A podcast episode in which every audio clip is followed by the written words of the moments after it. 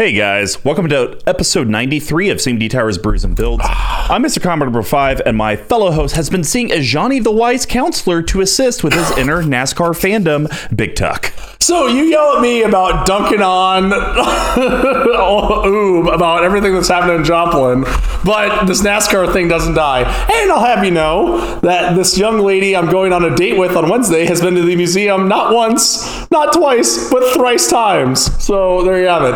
Um, Is that where your guys' first date's taking place? No, but I'm for sure. I think I just scared her off with some like deep cut podcast stuff. Uh, okay, so first off, hello soldiers and kitty cats. Uh, should be pretty straightforward there.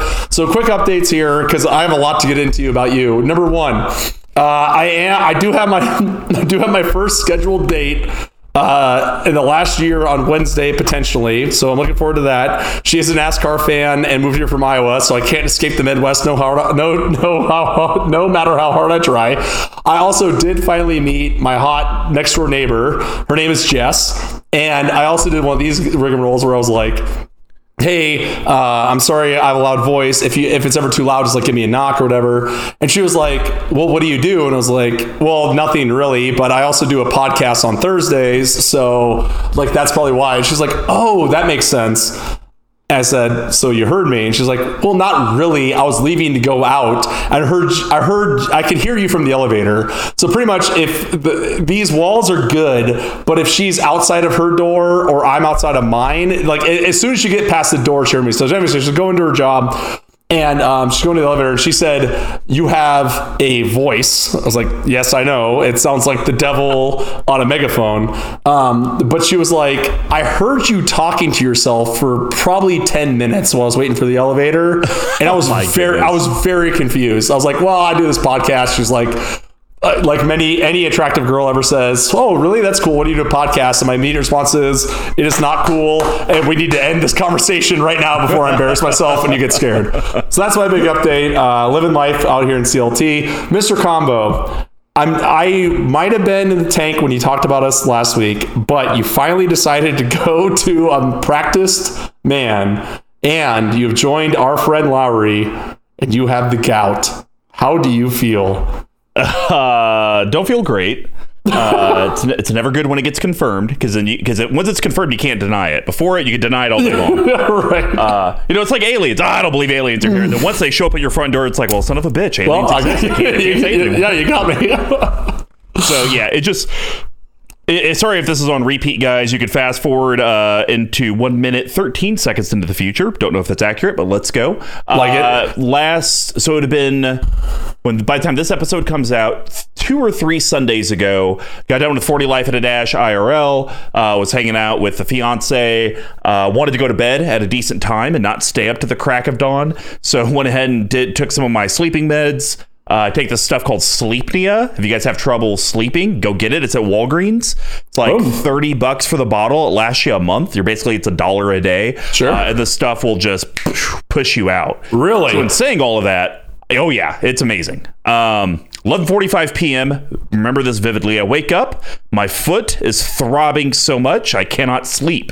So I try, I toss and tumble, finally get out of bed, go take some ibuprofen, sit on the couch, keep the foot elevated, throw some ice on there. It got so bad that at about three a.m. the pain was making me nauseous and I was about to throw oh up. Oh my God. So I uh, actually got up, went to my work office, sent a work email at three thirty in the morning.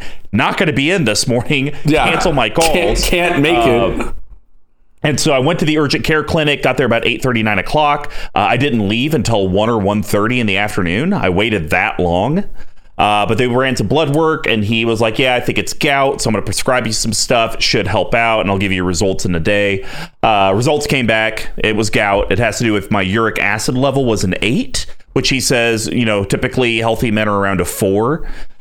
And so uh, basically what I have to do is, you know, Lowry and uh, Adam over at the Commander Smiths, they went the limited drinking or no drinking route. They may have done some lifestyle choices as well. I went the lifestyle choices route instead of the no drinking so route. So I can still drink. Yeah. Uh, and so basically I just have to have red meat incredibly sparingly. Uh, moderate e- eats of chicken and some fish. Basically, what I've kind of seen is you have to cut out like more your fatty foods. even if it's okay. healthy fat, peanut butter is not even that like great for you. Um, and so it's a lot of fruits, vegetables, uh, whole grains, light chicken. Um, and I have to drink two cups of coffee a day, apparently. That's so what, that's that. what, I remember you sending that out. What? So the fatty thing, side note, I've been watching Alone. Have you heard of the show? Uh, I've seen Home Alone. Okay, it's it's like that, but instead of in a nice suburban house in the suburbs, they are in like the Arctic, and they only have ten items to to survive with. So I'll make this quick. In one episode, a guy caught a moose. He like shot it and killed it, right? So he had hundreds of pounds of meat, but he still starved himself to death because he wasn't getting enough fat. So as soon as he figured out how to catch fish, which would be less healthy and less calorie dense than the moose, it like solved it for him. Because fish, like you said, are healthier, but they have like more fat content to them, yeah. right? Interesting. So wait, is this a reality show or fake? It's reality. It's insane. I'd highly so recommend it to anyone. Actually died? No, he didn't. No, he didn't die. They like they have oh. crews that come pull them out. So like for example, in this, in this, I was like, there's dude, ten I don't people. Know what kind of Russian T V you're watching? But good God. No, no, no. So there's like they have medical checks. So like for example, in this one, three of the last five people that survived all got boosted out because they lost too much body fat, and they're like, your heart is going to collapse if you stay out here any longer. It's like a medical risk. But anyways, the point being is that like even though he was eating meat, he wasn't getting fat content, which makes sense as to why they say like even things like you say are healthy, like fish and whatnot, are unlimited, right? Yep. Yeah. So um, you know, that that's been the change. I thought it was gonna suck. Honestly, the hardest thing has been snacking. You can't really snack when you're on this diet. But um, you know, I've found this breakfast meal, and I'll explain it real quick, and we'll kind of go throughout the episode. Uh, basically, I rice, carrots, and broccoli. Okay. And I take a skillet, do a little bit of olive oil, uh, a little bit of red onions, chopped serrano peppers and garlic, uh, saute it for a minute till it's fragrant.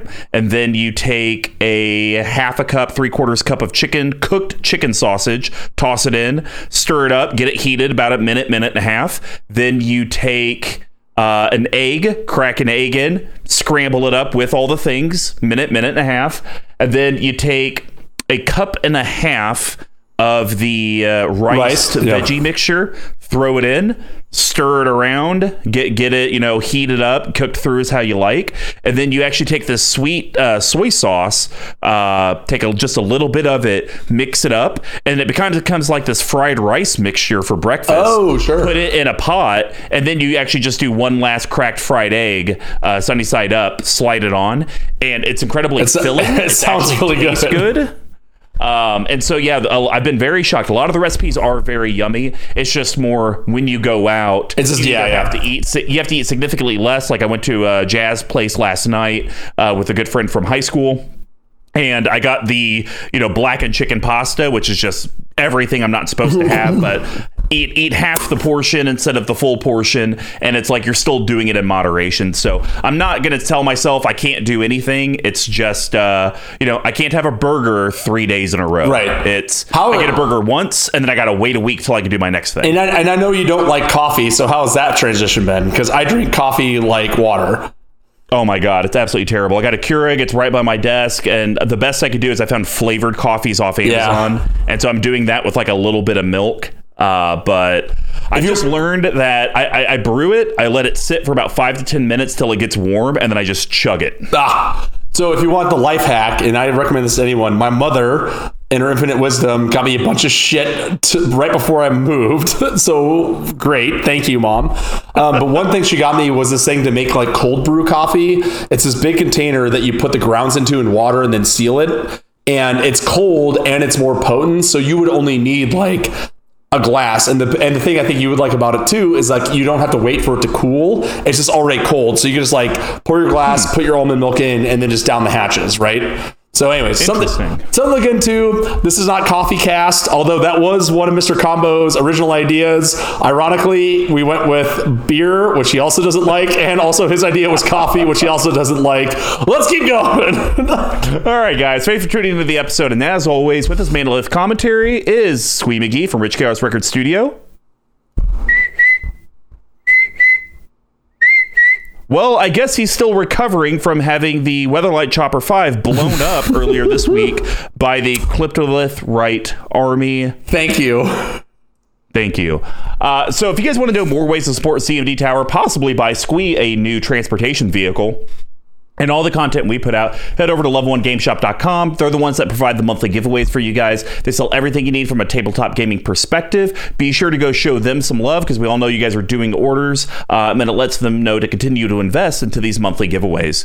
But if you would actually like to help put dollars in our pockets, and actually the next project is to get Tuck's audio equipment fully upgraded, woo! Head over to our Patreon, patreon dot com slash C M D Tower. We have four different pledge levels, and guys, we have just been adding in benefits over the last like sixty days. So if you're not a patron, you're missing out. Like, one of them is on the five dollar and up tiers. Uh, you'll be getting free R K Post exclusive Patreon tokens every three months, and they'll be done at random. Could be black and white, it could be the kind of colored, it could be full colored, could be the big ones, the small ones. It just kind of depends. I could tell you the first batch that we'll be doing will be coming out in two months because we've only been doing it for a month, and we're going to do it every three months. Um, you'll be getting at minimum a Jack Skellington zombie token and Ooh, this cool nice. shark looking thing. It looks like it's maybe from Pokemon for the shark token off the Sharknado enchantment. Um, and then I just saw today it's going to be an exclusive R K Post art of this knight that's going to be done. So very, very cool stuff. Um, also on top of that, you get entered in for deck therapy, whether you're on the dollar one all the way up to the twenty-five. And if you're a part of any of our things, as you guys know, Tuck and I, when we do solo episodes, we do do voiceover work for the characters. So we'll be randomly selecting one of you guys each week uh, for Brews and Builds to be able to uh, help us with the voices. And today, patron Lavender helped us out with the one voice we didn't already have a voice for. So thank you, Lavender. I cannot wait to do a Southern Belle. Ooh. And of course, if you guys can't help us out from a monthly perspective but would like to still pick up the swag, head over to C M D tower dot com slash merch. We do sell everything on there. Please get it out of my basement. Gag won't end. Y'all can't stop me.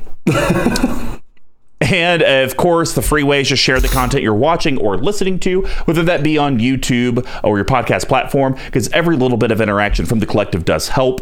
And every episode, Pink Royal, we really appreciate what you guys did for us forever ago. um, I wonder when the rights will expire.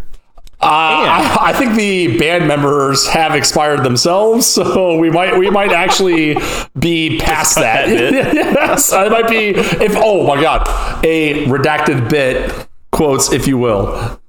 There we go. Uh, and then, of course, uh, T Coats. He's our awesome video editor at underscore T Coats on Twitter. Be sure to subscribe to YouTube. Uh, apparently, people love our YouTube videos. It's just they're hard to find because people just don't know about them. So go out there, subscribe to our YouTube channel. We actually had just had someone comment a couple weeks ago that it was a crime that our channel only had one hundred fifty-one subs. I don't know what that means. Uh, that seems like a lot of people to me. It but- also might be a crime that we didn't get nominated this year. Your days... You will incur my wrath. And hey guys, this is a new month, which means a new giveaway from Level One, but you have to stay till the end to find out what it was. So Brews and Builds is our deck tech series. Since we conquered the path of thirty-two, we have moved on to the endless themes that E D H can bring us, and each month will be a new theme. We correlate how these decks are constructed, similar to how beer is brewed. So we broke it down into four different categories. The first one is rampant, setting your board state. That's Gwaine.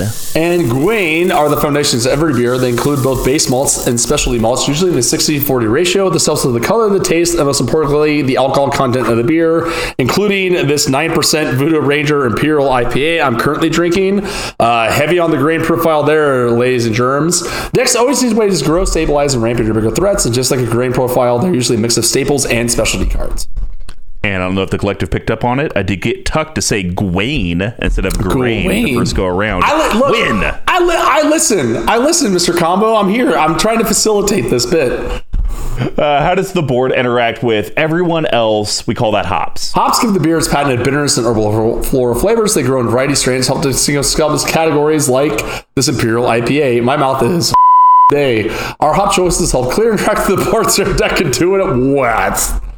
And then the next is, how does your deck actually close out or win games? Uh, which this deck... Uh, it's all right. Uh, we call that yeast. We're just, oh boy. Yeast are microorganisms that eat the sugar from the grain, poop out alcohol and C O two. It adds the alcohol content in combination. Without yeast, you'd be drinking flat sugar water, and without yeast cards, your deck wouldn't meet the goal of actually winning the game. And then we have shenanigans. This could be pet card synergies. Maybe that one card that could be in the deck that are just kind of fun. We call that spice. I'm gonna be so upset. Like, it's such low-hanging fruit. Not every beer has them, but spices and other additives help separate a normal stock beer from specialty one. It could be the stout that turns a hop, turns. It could be the pepper that turns the stout into jalapeno stout, or the addition of extra hops that turn this into an imperial I P A from New Belgium. Not every deck has something that makes it pop, but if this does, this is where we generally talk about it. And then to cap it off, yes, it's back. It's the bottle capping. And Big Tex and I's cuts and adds to the deck that'll be under five dollars, under fifty bucks, and a no-budget recommendation. We just can't talk about mana-only lands, which this deck could use.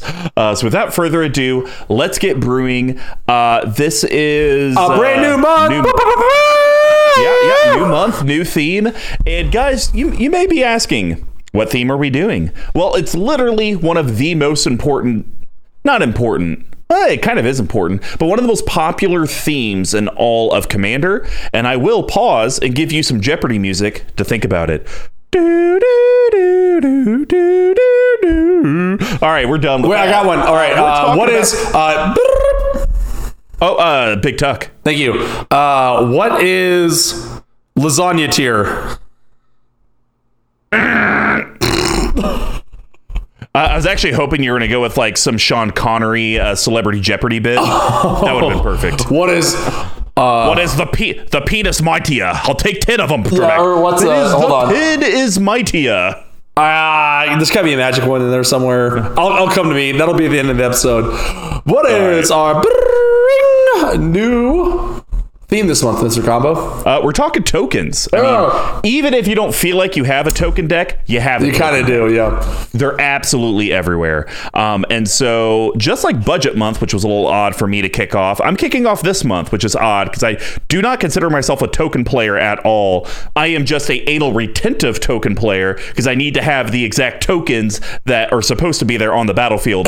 None of this, well, they're both three three, so just go with it. No, names matter. Or, or if you will, um, the the logical way of doing it with the infinite tokens, uh but that's a that's a yeah, sort of you can't your handwriting's terrible. That's true. I mean, okay, you I know I meant to talk to you about this. I understand that, right? But when I draw a dollar sign on a token, it probably means it's a treasure. I'm just saying there's there's ways there's ways that you can make it happen. Is my handwriting terrible? Yes. Gold could be gold, could be treasure. They both do different things. I'm just saying. Ah, uh, I'm, uh, so, I'm gonna scream. uh, so the deck we're talking about today is Sakashima and Prava's token family. It's just the Brady Bunch over here. And yes, like I said, this is mine. And you guys might have heard about this on M T G Action four News probably a month, month and a half ago when we talked about Big Tuck's going away party. Because yes, guys, this is what Ultra Budget Brews calls... Binder bullshit. So yes, we're talking binder bullshit. Um, the funny thing about this, Tuck, was trying to get some data, get some stats on it. Guess how many decks E D H Rec has with Prava and Sakashima of a Thousand Faces partnered together? I'm gonna stop you right there, and we need this is this is a we're gonna set a time bomb right now, okay? So we're gonna we're gonna set a time bomb until we get to the bottle capping, okay? So put this down. Okay. I have it. I already have it on my notes. We'll, okay. This is I going to be mind. discussed. This is going to be discussed again when we get to the bottle capping. So um, I will happily read one of them if you want to read the other. Okay, so, so okay. You're saying you want to keep how many total decks are made a secret until the end? Uh, yes, yeah, so this is, th- yes, exactly. This is going to be, okay. we're, we're setting a timer right now for our listeners, right? Where it's like, it's going to keep tick, tick, ticking, right? From Watchmen or, I don't know, some like Bob Dylan song until we get to the end of the episode. So, one of your partner commanders is Prava of the Steel Legion. Two colors and a white for one four. Decent stats, I suppose. Legendary creature, a baby cat soldier. Uh, as long as it's your turn, creature tokens you control get plus one, plus four. And then three colors and a white create a one one soldier creature token. The foil is eleven cents. But you do have a big old bomb for your other commander. Yeah, so this is Sakashima of a Thousand Faces, three colorless blue, uh, legendary creature, human rogue mythic, three one from Commander Legends.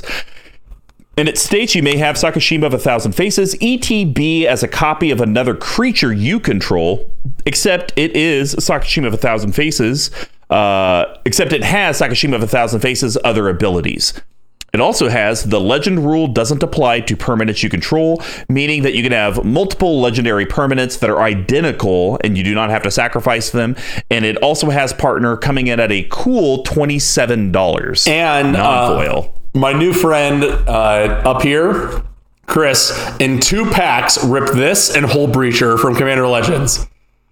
Yeah. So well, that's um, all his money back. I look. I. But you, I mean, how about this? How about I talk about why I built this deck, and then you can uh, have your, your mini seizure. So basically, I I was cleaning up the house. You know, we hadn't played in real life in a very long time. So I went from just me streaming with either you guys in the Quarantine Battlegrounds or on Mister Bever's or M T G Lexicon's channel to having like twelve to twenty people at my place of residence wanting to play Magic. So I was sorting a bunch of cards, and I was like, you know what? You know how you sort less cards? You build the deck out of all the stuff yep. that you have yes, laying sir. around. So um, I actually forgot that I ripped Sakashima. I was going through all my legends, trying to fit them into my legend binder. And I was like, oh, Sakashima, partner. It could be partner with anything. Well, let me find another partner commander and I'll just build the deck with Sakashima and that. And so I went through a bunch of them, and honestly, a bunch of them were super boring. And it's like I could have gone with like the O G partners, but yeah. even that didn't really seem that kind of fun. And then I saw Prava and I was like, okay, this commander's not good at all. But wouldn't it be cool if all my tokens got plus two, plus eight? Yes, it would, and that's why we decided to build Azorius tokens. And, uh, and, that, and that's it. Uh, I also, just for frame of reference, we already talked about Azorius tokens on this here podcast with my Temet deck, so I was really out, like... Oh, and this one's just infinitely better. I agree, right? Like, it's got a lot more juice to it, um, and I have a lot to say about this, but I can't, I, I have to wait. So um, I have not seen this deck in person, which is upsetting, but let's go through the formalities. Um, your curve for a deck that you put together, I would assume blind, is actually pretty good, right? Like, you're kind of you're kind of there. I do have a point on that, though. Did you notice how my lands are done? Uh, how they're all separated by the foil of what they are? No. Oh. That uh, I show twenty-seven lands. But in reality... You have thirty-one. Have, but in reality, I actually have thirty-five. Aha, oh, uh-huh, yes. Okay, we're going to... We'll, hey... We'll, we'll get into we'll that. Get, we'll get into we'll get into that and, and mad respect to so, Mister Combo on that. So, yes. So, so when you actually take those four or five cards and count them as the lands that they are, the curve is actually I think three five or three four. So oh, okay, it's gotcha, actually yeah. not that bad uh, from a three eight to that. Uh, because we talked about it during budget month, this deck is not budget uh, because it has forty-six mythic rares and rares. Uh, Mana distribution, I did pretty good, and I didn't count. Yeah. I just kind of put it together based off feelings. I'm only off on white pips by a little bit. And what's uh, this deck coming in at price-wise? five hundred-ish? Yeah, all right. But I, I would say there's at least two hundred dollars of cards that don't necessarily need to be in here. That's fair. Um, all right. Well, um... I think that's it. I mean, from a stats perspective, should we just get into this bad boy? Oh, hold on. When you guys are on Tapped Out, clearly the best deck building website ever, you guys will have yes. to go to the bottom right corner and look at the tokens. Even though Tapped Out oh my God. misses a lot of tokens, there's a billion that this deck makes. So this deck individually, from what Tapped Out can find, makes twenty-seven distinct tokens. Woo, that's quite a few tokens. I, I think the other thing to look at is you have not categorized any of your decks into folders, which makes me question your sanity, because that's the only way I can find them. Oh, yeah, no, I don't use folders at all. I didn't even know there were folders. Oh boy, Let's keep, we got we got to keep going. There's too much to talk about. We got to keep going. All right, let's start off with the Rampant Grain section, and I'll kick this off being my deck. It's a card that I got in Super Bulk in Zendikar Rising everywhere, and the funny thing is I got tons of the alternate copies that I think were the collector booster ones. It features some kitty cats. It makes some kitty cats, but Azorius isn't the best at landfall. But I think Felidar Retreat is still a good fit in the deck. Agreed. So three colorless white, enchantment uh, rare, and this is the alternate art copy for a dollar fifty, breaking the bank. Uh, and there are some E T little baby cats. Uh, whenever a land enters the battlefield under your control, choose one. Create a two two White Cat Beast creature token, which is what you're probably going to do nine times out of ten. But there is another one that isn't bad. Put a plus one plus one counter on each creature you control. These creatures gain vigilance until end of turn. I mean, just for playing the game and yeah. either making tokens that I want, and that would essentially be, what, a three six? Mm-hmm. Or giving all my stuff vigilance, swing in, and then have them for blockers. It's not bad. Four mana is a little costly for this effect, considering I could play it, play a land, get my two two cat, and then someone blows it up.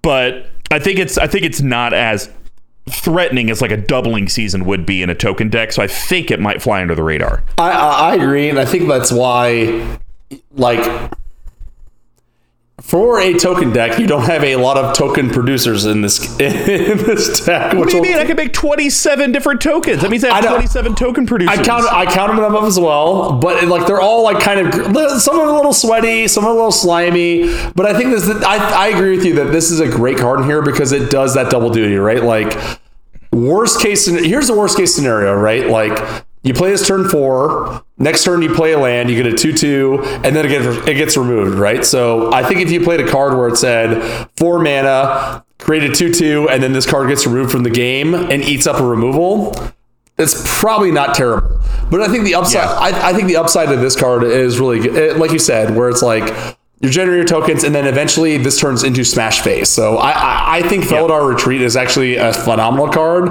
and oh. for the money, I, I always I thought this card was going to be five dollars, and for the for the cash that goes into it, piles of value. Even if you only have thirty-two lands in the deck, which we will I guess never talk about. I have thirty-five lands. Oh in the yes, deck. oh that's yes. Thank you, thank you. Thank you, sir. Yeah, yeah, that's right. uh, and then the last thing I'll say, guys, because, you know, obviously the way that we do deck building at Brews and, at Brews and Builds and C M D Tower, it's a little bit different than everyone else. So, you know, cards can some days be a grain in one deck and a hops in another. This deck, my consistent token producers, other than big flashy finishers, I consider a grain. Ah, because okay. this deck, yeah. you really, in the early game... It's hard to ramp in these colors to begin with. So it's like, I need to get as many little tokens as I can, because ideally I'd love to cast Prava and Sakashima on the same turn.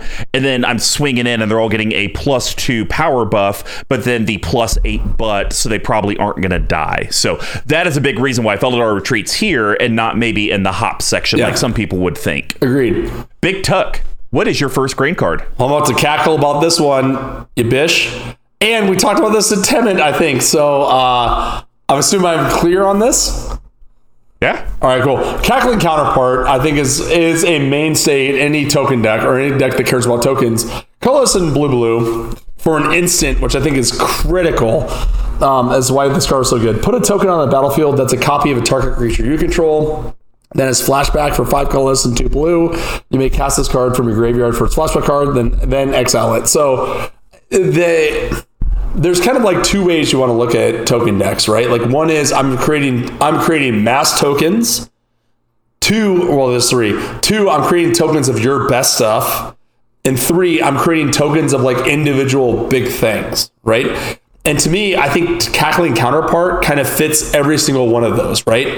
Worst case scenario, if you need a blocker, this is a two two cat from Felidar Sovereign, right? Best case scenario, this is your best creature that you have on the board because there's not a lot of legendary creatures on here, and even when you have your commander out, it doesn't even matter, right? So, I mean, actually, best case scenario, this is the third copy of Prava. Second copy.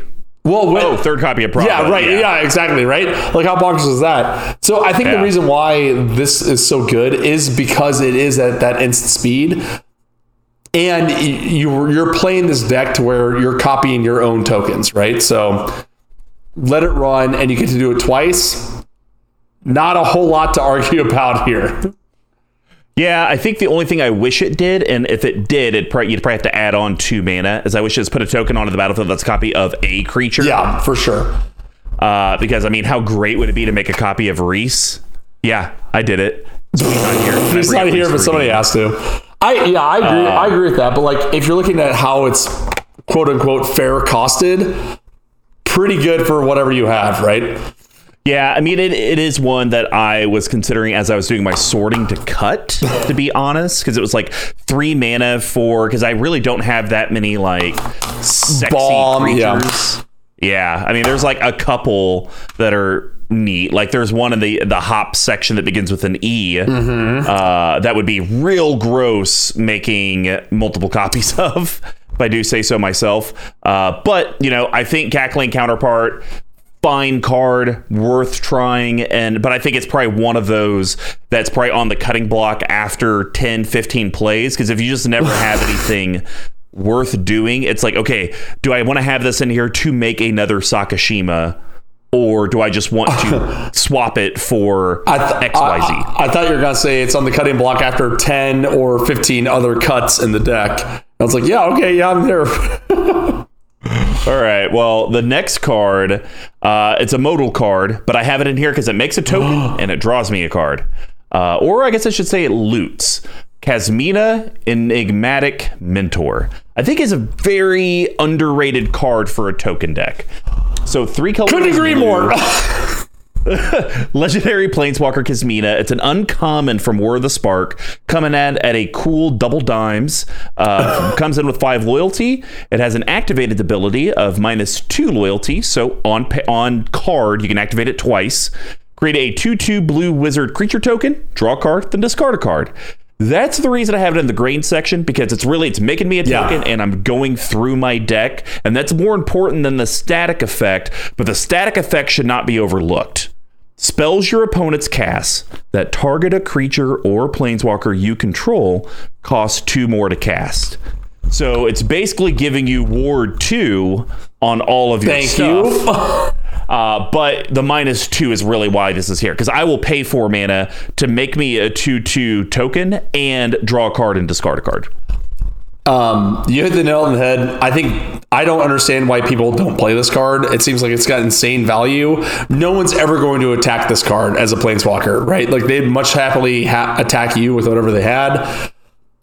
Building tokens, building blockers. Like we talk a lot about how planeswalkers are good when they have like one ability that's good, one that protects itself, and one that wins the game. Well, I mean, this has two of those where it protects itself and protects your creatures and draws you a card. Seems yeah. pretty good for four idiots. Yeah, and in this deck, it's weird. Normally in decks that I build, I really don't want my stuff going to the graveyard unless it's a graveyard deck. Right. This deck I really don't care about because it is a bunch of binder bullshit. Yeah. And it's like, all right, whatever. I got rid of this thing that could have made me one, three, four flyer once. Sure, I'll pitch it. There's a, like there's no more important things. And actually, like that's a good point where it's like your graveyard doesn't matter because you don't need anything out of it, right? So go ahead. Yeah. Like everything I have is on the board and library. Yeah. That's it's in your that's put that put that in your feelings pocket, because I think we're going to be, t- we're gonna be talking about that at a later point at some point. Well, there we go. All right, Tuck, what's your second grain? So I am a huge fan of these kind of cards because I love the mechanics that they drive. And it's, okay. I guarantee you just had one of these lying around, and we might have talked about it in the deck that you gave me that cost me two hundred dollars. And on top of it, looks like Godfather is having a great time with his friends. Uh, but he, he might be let down with a curse of verbosity. I just realized he doesn't f- care, but whatever. Two colors and a blue. Enchantment or a curse. Enchant player. Whenever enchanted player is attacked, draw a card. Each opponent attacking that player does the same. Uh, let's take it to the wheel here. And we got some new ones. Thank you very much. Oh, good. Good, good, good. What, Pikachu? No. Life chatter beckons many an attentive ear. It's a ghoul, man. It's amazing. Cool? Yeah, it's amazing. What, like, what? How else do you say that? So, anyways, um, the curses have a very weird like bucket to be in. I like a lot of them, and this is one that I like the most because it's harmless. It benefits both people, and what what do people care about more in Magic than drawing cards? So for me, very low floor. It doesn't make you a target, especially when you're just like running out one one tokens left, right, and center. Um, hey, now they're important. so that's so that's why I like to see this. Like, I think this is a deck that people get wary about playing because they're not playing Enchantress, they're not playing Curses, whatever. Run your decks if you want a cheap Ristic Study varietal. Yeah, I, I like it for this deck in particular because people are generally scared of token decks because they can just explode out of nowhere. Right. And so I'm not looking for a whole lot of real threatening things to put on the board. And uh, mm. I, I, but I need to be able to draw cards as efficiently as quickly as possible. So I like this curse because it doesn't even say whenever enchanted player takes combat damage, it's like, right, hey, thank you. I'm going to swing at you so I get to draw a card. You can block because you got a two two and my thing's a one one. And it's like, okay, no shit. Exactly. Yep. Like, nope. Okay, boom. Let's just bounce off. And it's just a card draw. It's not a piece of gold that they could use to get them to a bigger spell. It's not a two two tap zombie. It doesn't untap all their lands. Yep. Like, it is the most harmless one out of, I mean, I guess you could argue the two two zombie is the most harmless one, but I would say this is probably the most, well, what's the white one? Uh, gain two life or some bullshit. Okay, so that's the most harmless one. And then this one's the second most harmless. Um, you know, granted, no one's going to want you drawing cards, but I, th- like I said, like people are going to fear the tokens, right? But I think it's more, I'm fearing the attacks. I'm not really worried about you getting cards in hand because you can't even ramp up or play your stuff incredibly quick. And when I look at your commander, it's a very cool mythic and then a piece of trash uncommon. So it, it definitely flies under the radar. And for what, buck seventy, you'll never feel bad about playing no, it. I, I completely agree. So on board, right. I'm here for it. What do you got last? My last one. No flavor text, didn't do that on purpose, but it is a novel to read. It's specific to upkeep and white spells. Mm. And you could do it sacrifice effect once, but uh, I think I think if you do it right, it's real cool. Are we matched? Yeah, we are. I, I don't have anything to All shake, right. so ready. All right. How about this? Yeah! Three, two, one. Shrine, Shrine of, of Loyal Legions. Legions. Uh, two colorless artifact. It's an uncommon from New Phyrexia coming in at twelve cents. And yes, I did get this in my Squeeze Crack Pack video uh, that oh. I don't know if he ever finished. Maybe he did. Uh, I know he did my Prophecy one, but this was part for the Booster Box League. Got it. So uh, what I'm going to do is I'll read the first part and then Big Tuck, you read the activated ability. Done. So it has a static effect of at the beginning of your upkeep or whenever you cast a white spell, put a charge counter on Shrine of Loyal Legions. And then it says three colorless and tap it, sacrifice Shrine of Loyal Legions, put a one one colorless mirror artifact creature token onto the battlefield for each charge counter on Shrine of Loyal Legions. So the thing I like about this card, and the reason it's a grain, is not a single damn person is going to target this unless it There's gets no to way. seventeen or eighteen or twenty. And if it gets that big, you've probably saved up three mana to save it from some sort of blow up thing. So right. Cross and Grip's the only way that that thing's dying. Um, but, you know, it's something that a lot of people will be like, oh, man, it's at nine. You going to do anything about it? And it's like, I don't know. You got Sword of Feast and Famine out there. Like, right. I'm going to deal with that before the Shrine of Loyal Legions. It'll just fly under the radar so long. And then when you do pop it, it this could be a yeast card if I had a way to give my stuff like haste consistently yeah. or at all. uh, but the fact that I could just for three mana have twenty one ones. Seems really good. Yeah, I agree it, uh, for everything said. And also this deck's like C M C skews to white. So I think it's like one of those cards where it's like when people see it, they think that people are including it because they have some sort of gimmick with it, right? Like all yeah. the, all the shrines are kind of in the same scope where it's like, it, it's like burn someone or discard cards or whatever. Um, whereas this one though, it's just like, All right, well, he casts his commander. Upkeep two. It's two one one mirrors. um, all right. Like, oh, he casts, yeah. you know, whatever whatever the case may be. So I, I think that why, and I think this deck, one of this deck's strengths of it having an ability that we'll talk to in the bottle capping is that no one has any idea what's going on. So something like this is going to be a powerhouse card, but in reality is just like innocuous to everyone else there. So yes, I, yeah. I, I I'm right. I'm right on board with you. Great pick. A lot of fun with this one. By the way, why don't I see this run with Mirror Battlesphere like ever? Uh, I think most. Did you tap the twenty mirrors and just blast someone twenty? Well, to the the, what, I think the I think the stipulation is the white spell that's on it, right? Mirror battle, mm. mirror battlesphere is usually run in like mono red Reddies or like Azorius, like. And I guess Brea, there's other better cards you'd rather do. Yeah, probably. I I don't. I hear I hear what you're saying. I just think that there's, like you said, probably better cards that can do it. All right.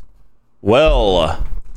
That was our last one. Now we're going to head over to the hot profile. And Big Tuck, what's your first one? You wanted to put... Like, one thing I like about doing this with Mister Combo is, like, I know his bizarro, cha- his bizarro like, card choices and, like, what he chooses to buy and how he chooses to shoehorn them in the deck.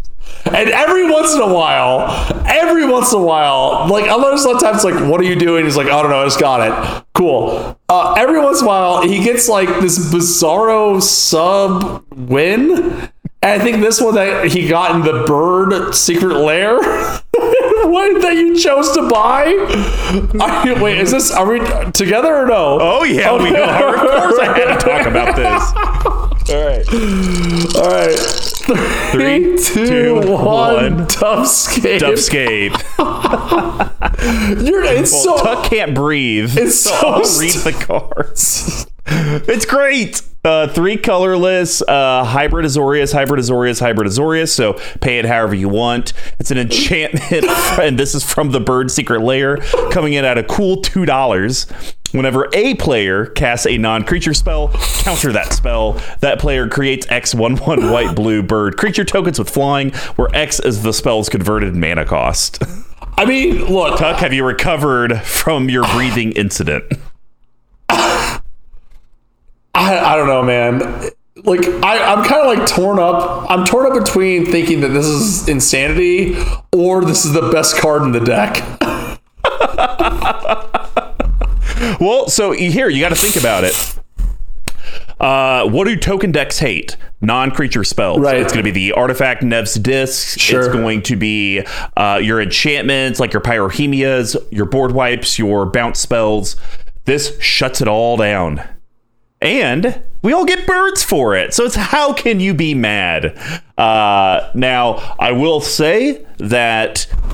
If I want to win the game, I'm going to need my key enchantments and artifacts already on the battlefield. So then that way I can kind of keep doing my deal because right. I don't have enough big splashy uh, non-creature spells that it's like, oh yeah, I'm fine pitching this thing for eight to get eight one one white birds because at the end of the day, they're still one ones. Now, granted, Prava can turn them into two fives and then go on over to Sakashima to go ahead and turn them into three nines. Um, and that could do something, and they are flying, but everyone else is getting flyers as well. So uh, it's a very cute card. It's a very hoppy card. And the only reason it didn't go into Spice is because it does actually create tokens, and they are useful tokens. So I I agree with all that. And I think the reason why I think it's like this bizarro, weird best card is because there's some cards in here where it's like, would you rather cast Cackling Counterpart on a target of something, or would you rather cast count- Cackling Counterpart and get three bird tokens to fuel everything else that you already have, right? Like that's a, that's true. That, like that's a that's a bizarro part of it. It's like this card is so like we talked we've talked a, don't laugh don't laugh it's true. Like we've talked a lot about how like stages of the game are so important, right? And that, that's why I think yeah. this card is like so slimy, where it's like early game you have nothing, you're shutting down everyone else, right? Late game you have everything. This is your best card in your deck because every single thing is going to fuel into that, right? So yeah. I, I think Dovescape I think a normal person would take a lot of care into what deck they put Dovescape into. I'm guessing you just had it lying around and thought it was cute. But that being said, it's still it's still a really good card in the deck. So I I, I have to give credit yeah. where credit's due.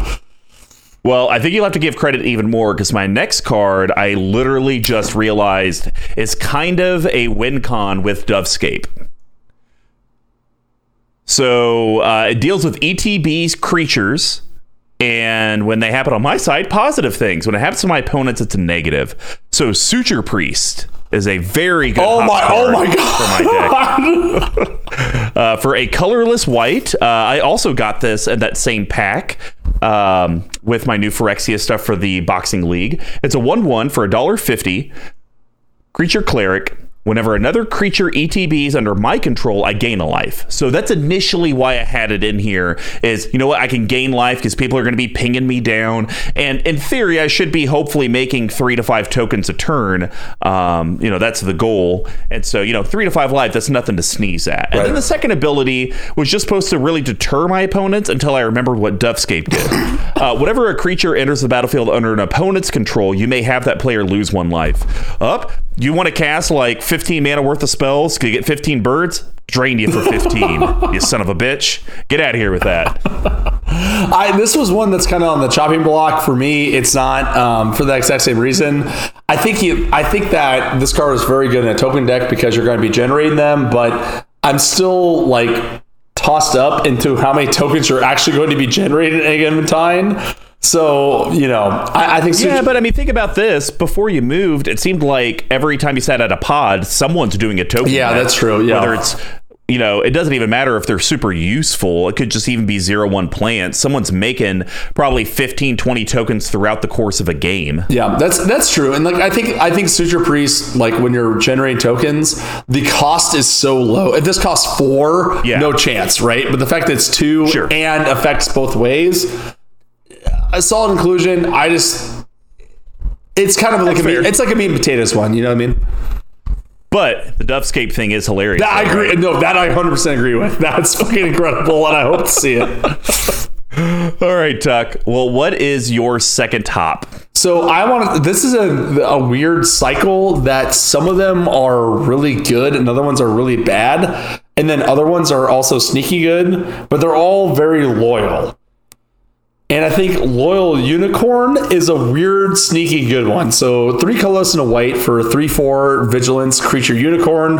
Could have been a horse, but here we are.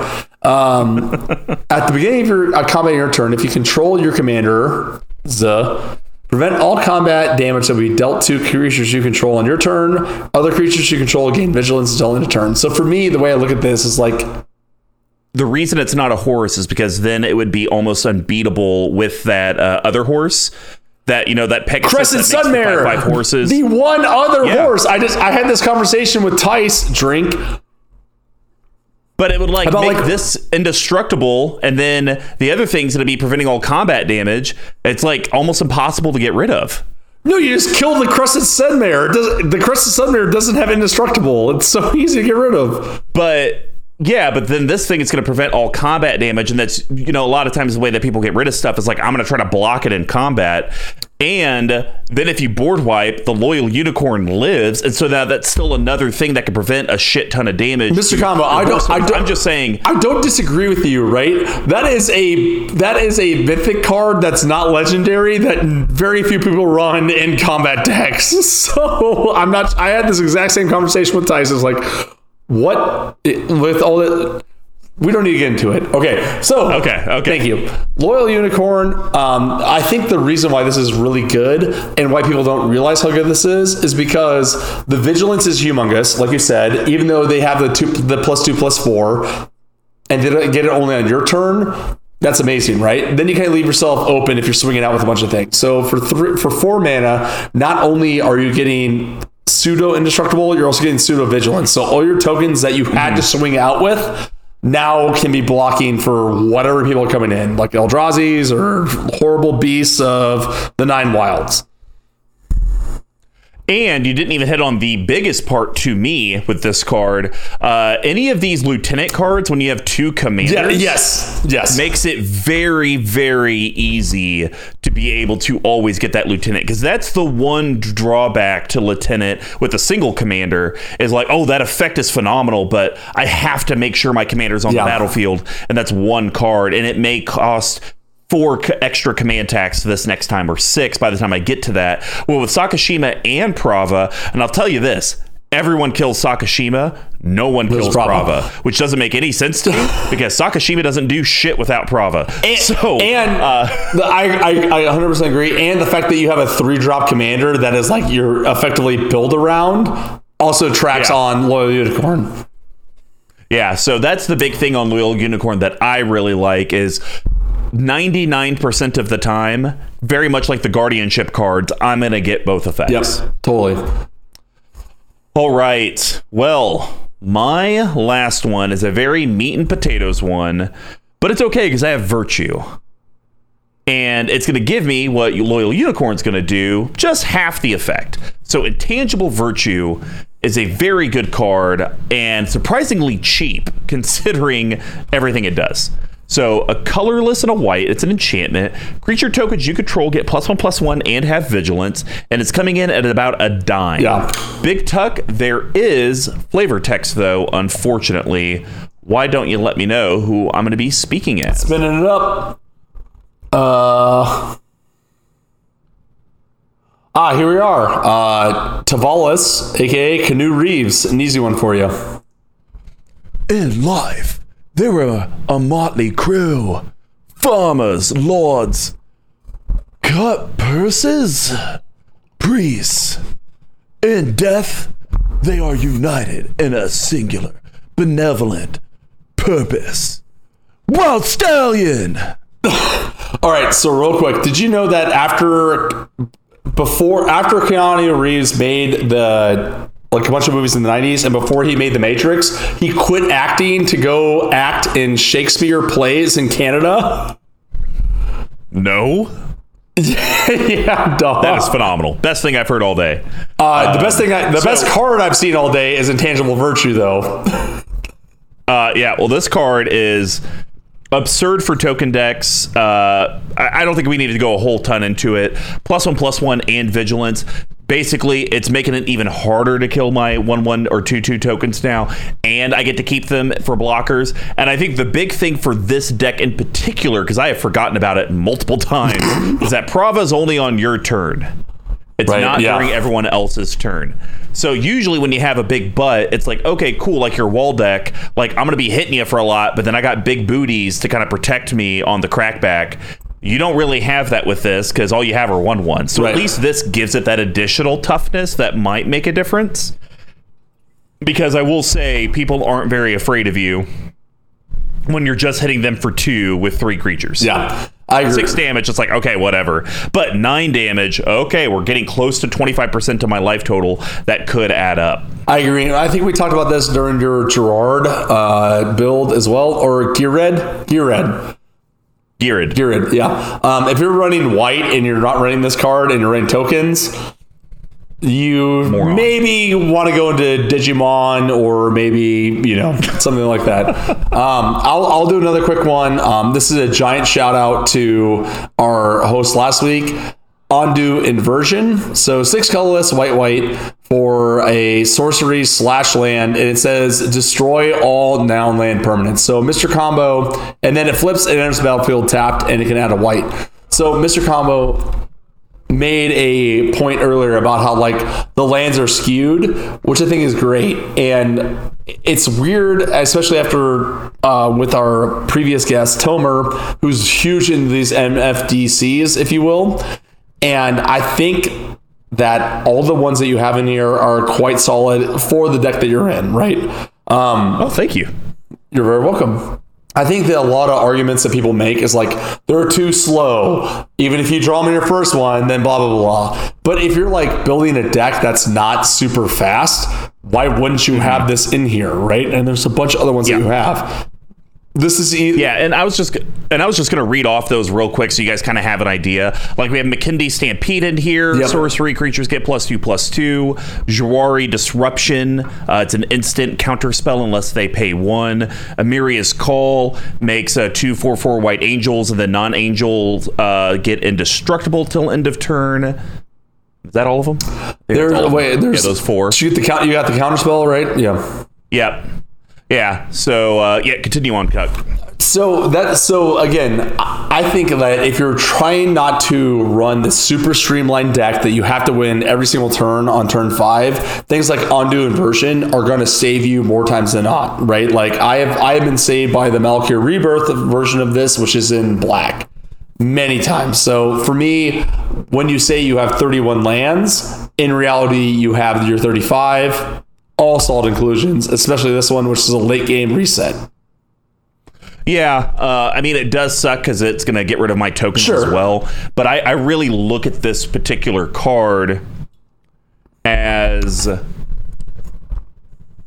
Um, I'm only going to have the mana incredibly late game anyways. Right. Um, and if I just so happen to have it, I'm only casting it when it's, well, crap, I really can't do anything. Let's go. And the fact that it says non-land permanents, it's going to get rid of all those planeswalkers. Mm-hmm. It's going to take care of a lot of stuff that normal board wipes don't. So eight mana is extremely overcosted, but the fact that any time turn eight or earlier, I could just play it for a tapped land. It's like not the yeah, end of right. the world. And and and there's never going to be a point that like if I don't hit land on curve, it completely throws off the entire deck. I'm just right. like, oh, I'm an Azorius. I guess I play some other cheap piece of crap card. Totally. So yes, I'm I'm here with you, and I I think it's a great inclusion.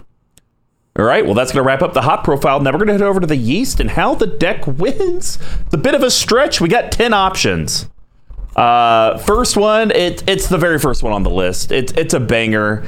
It's her will. Yeah, sh- yeah, it is. Girl. Get the shaker, Let's get baby. Uh, uh, uh, hold on. Let's get the dice that is now the shaker. Oh, no.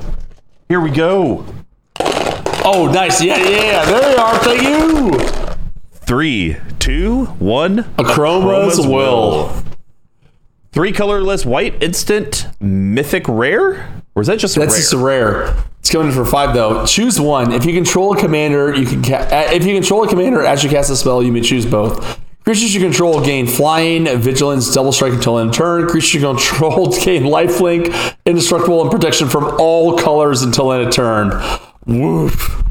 Uh, a, I will say this, a great card in a subpar deck.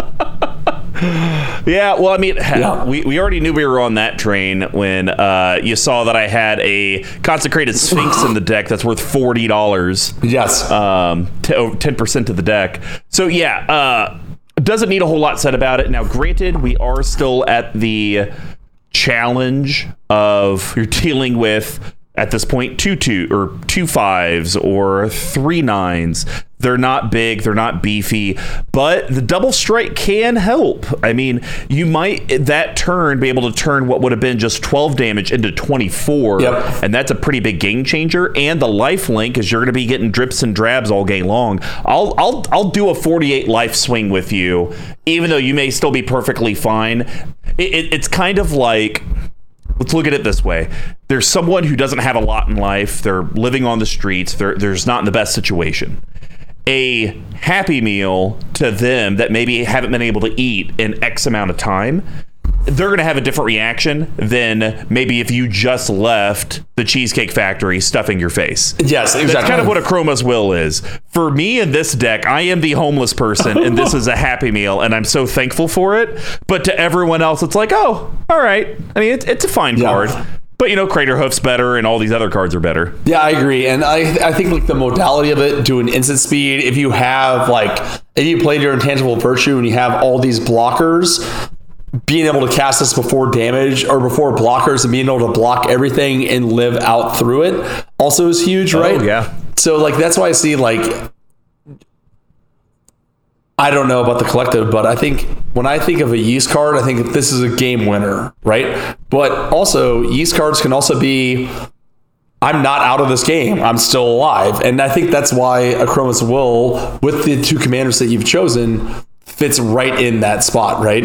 It could it could win you the game. It could prevent you from losing the game. It could radically shift it with one card. And to me, that's a yeast card if I've ever seen it.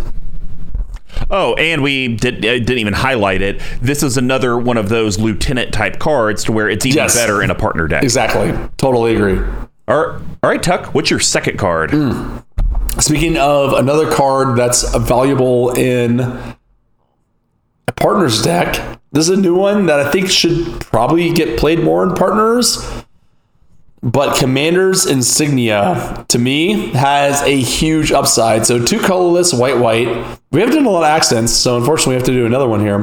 Creatures you control get plus one, plus one for each time you've cast your commander from the command zone this game. Please give me Pikachu, please give me Pikachu, please give me Pikachu, please give me Pikachu. Oh, damn it. Like, at the General's triumphant return... renewed strength surged like through the soldiers' ranks. Smelly cat. Um, so uh, before you go, you do realize the funniest thing about that is the Friends Reunion just debuted on H B O Max today. You can stream. We'll go watch it. No, I I just matched with this girl online who her first thing said, I think the Friends and, and the Office are overrated. And I was like, you and I are going to get along.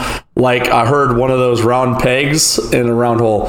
So anyways, um, this card I think is underplayed because a lot of people think, a lot of people who build like the partner commanders, especially before this new Commander Legends, they built them as like sort of combo decks or where the partners sure. were only like a means to an end.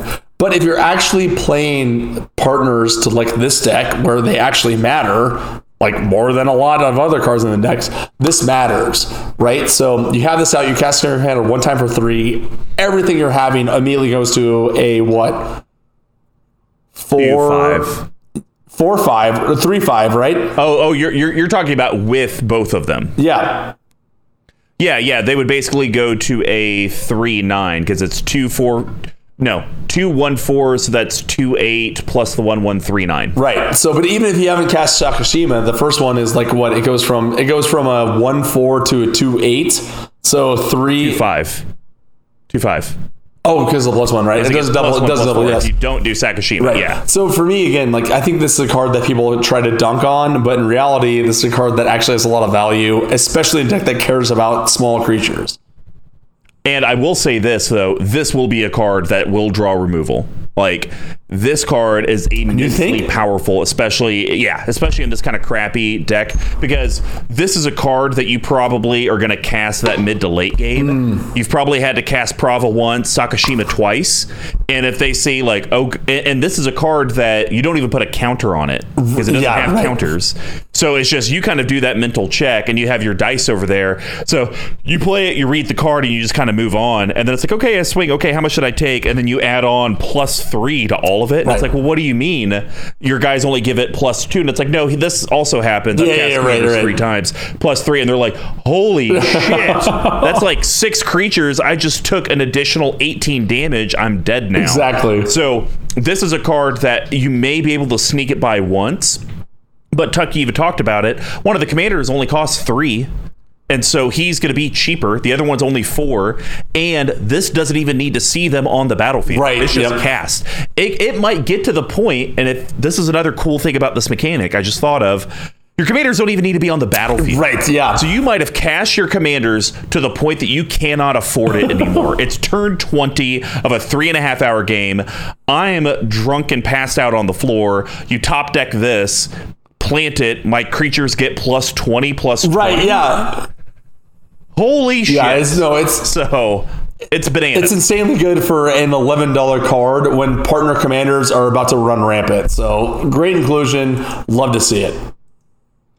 All right. Well, my second one, it's kind of a staple in token decks, considering its price is also at like ten bucks. I che- this is it's a, a monument. This, this is one I cheese because of your accent work, so... Oh, you dick. uh, then I'm going to go with Eldrazi Monument. But yes, uh, me too. That's what I'm saying. I cheesed it because oh. I saw it. I thought you meant you cheesed it like you saw that it was the one accent, and so you decided not to do it. No, I, I well, actually, to be fair, I chose it before. I chose it, then went to the accent list. Um, okay. But the good news is it's five colorless for an artifact that's a mythic. Around ten dollars, creatures you control get plus one, plus one, have flying and indestructible. So at the beginning of your upkeep, sacrifice a creature. If you can't, sacrifice Eldrazi Monument.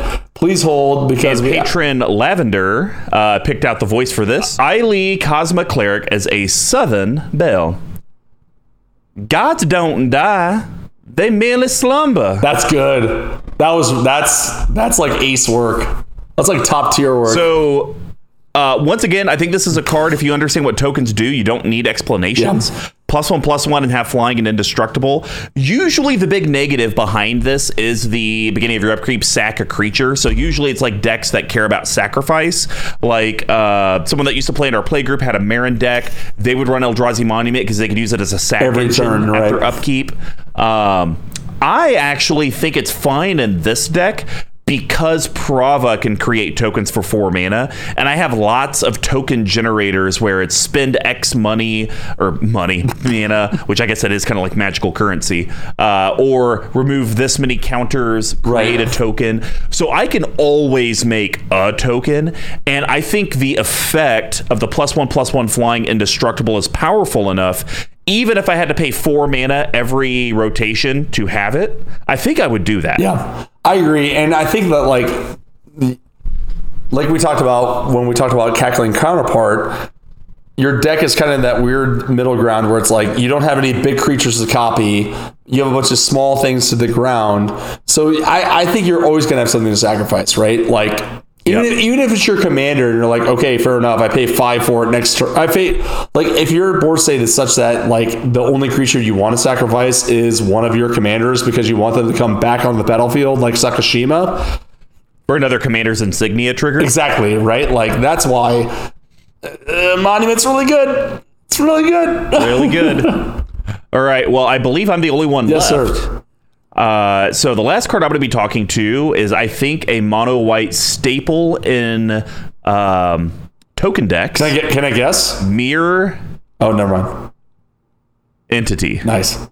Yes. Two colorless white creature shapeshifter rare coming in. Let's just say two bucks. It's a changeling, so it is every creature type because that's super relevant in this deck. I'm kidding, it's not. Uh, you can pay X mana, no tapping, just X. Uh, until end of turn, creatures you control have base power and toughness of X X and gain all creature types. And so you know how I was kind of complaining whoa, this whole whoa, episode oh, about excuse me, real quick, hold on. There's some flavor text to be read here, and we did get another lucky one of Ashiok, the choir boy. Oh, I just have to sing? Yeah. High pitch, though, like uh, castrato. Oh. Okay, can, can I just sound like I'm being molested? I'm just kidding. That, uh, unaware of Lorwyn's diversity it sees, only itself reflected a thousand times over. Times That's over. It. I said that. Oh, you did? Oh, sorry, cut out. That was incredible. That was really good. That was that was no, kind of incredible. It sounded, it sounded terrible. It actually reminded me of why I chose band over choir. Uh, so uh, yeah. it, it, this card is amazing because it, it, it is an issue that, you know, especially late game when resources are not as plentiful. Um, It's hard to win games with one ones. Yeah. With yeah. no infect trickery or trample trickery or anything like that. Beastmaster Ascension, something. Oh, so wait, I'm sorry. Any, anything, kind of like, anything green is what you're trying to get at. Uh, there we go. Uh, hell, I'd even take red. G- give me some double strike.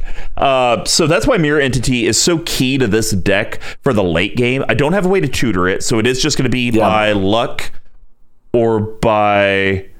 Tuck? I don't have a thing. Yeah, I was gonna say cuck, but it's like no, I'm not. No, it's Tuck. By look at my Tuck. Their wife. Oh, Tuck. I think you said cuck. Oh man, I got real dark and uh, so Mirror Entity, it, it just does a lot, uh, and and I think even if I have that Eldrazi Monument and I have to pay four to get a token to kill because I maybe have some other two twos or three threes that are worth keeping.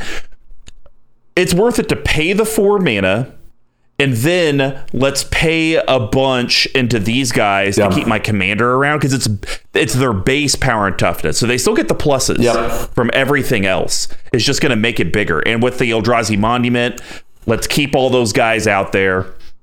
Let's go flying indestructible, and now potentially seven sevens or eight eights. It's about the only way I have planted on board I can possibly win this turn, because Mirror Entity doesn't even need to swing. That would yeah. be its one drawback, is when Mirror Entity attacks, you may pay X, everything gets X X. Uh, so what do you think of Mirror Entity? Am I just rambling no, not, about no, not a, at all. mediocre I, card? I was waiting for you to finish, and I think the big, like, so this is why this is so good, and like this is how I fell into this so many times ago. It's like, well, okay, I'm going to combat. I'm going to pay eight into Mirror Entity, so now I have nine eight eight, or I have nine eight eights, or whatever it boils down to. Swing yep. it in. They're like, okay, cool. I'll just block them with trakes, right? I think this is a. I think like in reality, we've talked a lot about these like, like. slimy-ish cards where it's like this this is a card that might as well just read, hey, I have four untapped mana, how do you want to block, right? The fact that you can do an instant speed before damage, before anything else, some people might just be like, well, okay, I'll, I'll let two in, I guess, because they didn't read sure. your board right, and you're like, well, sucks for you, you just lost eighteen. Um, you're dead. Yeah, right, exactly. And if, if Mirror Entity said something to the tune of like, activate this ability only before the combat step or something, I think it would be like a month. Or before blockers are right. Or something I, like I that. think the real power in it, and this is something, like I said, I learned playing this card in, in Chicago, drink, oh, was that you have all the power, right? And if you block and you realize that, like, oh, I just need to bump them up for two, and then I have my back over mana for whatever else I want, just so that they live, perfect. If I need to bump them all up just to kill this one person, that's why it's so good, right? That it's that X and that yeah. colon.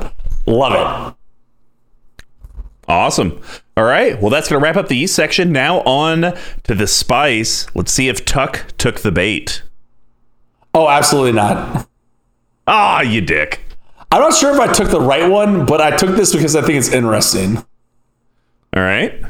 It's it's it's a bit of an ominous pick, some would say. Oh my gosh, I can't believe we Are matched. You serious?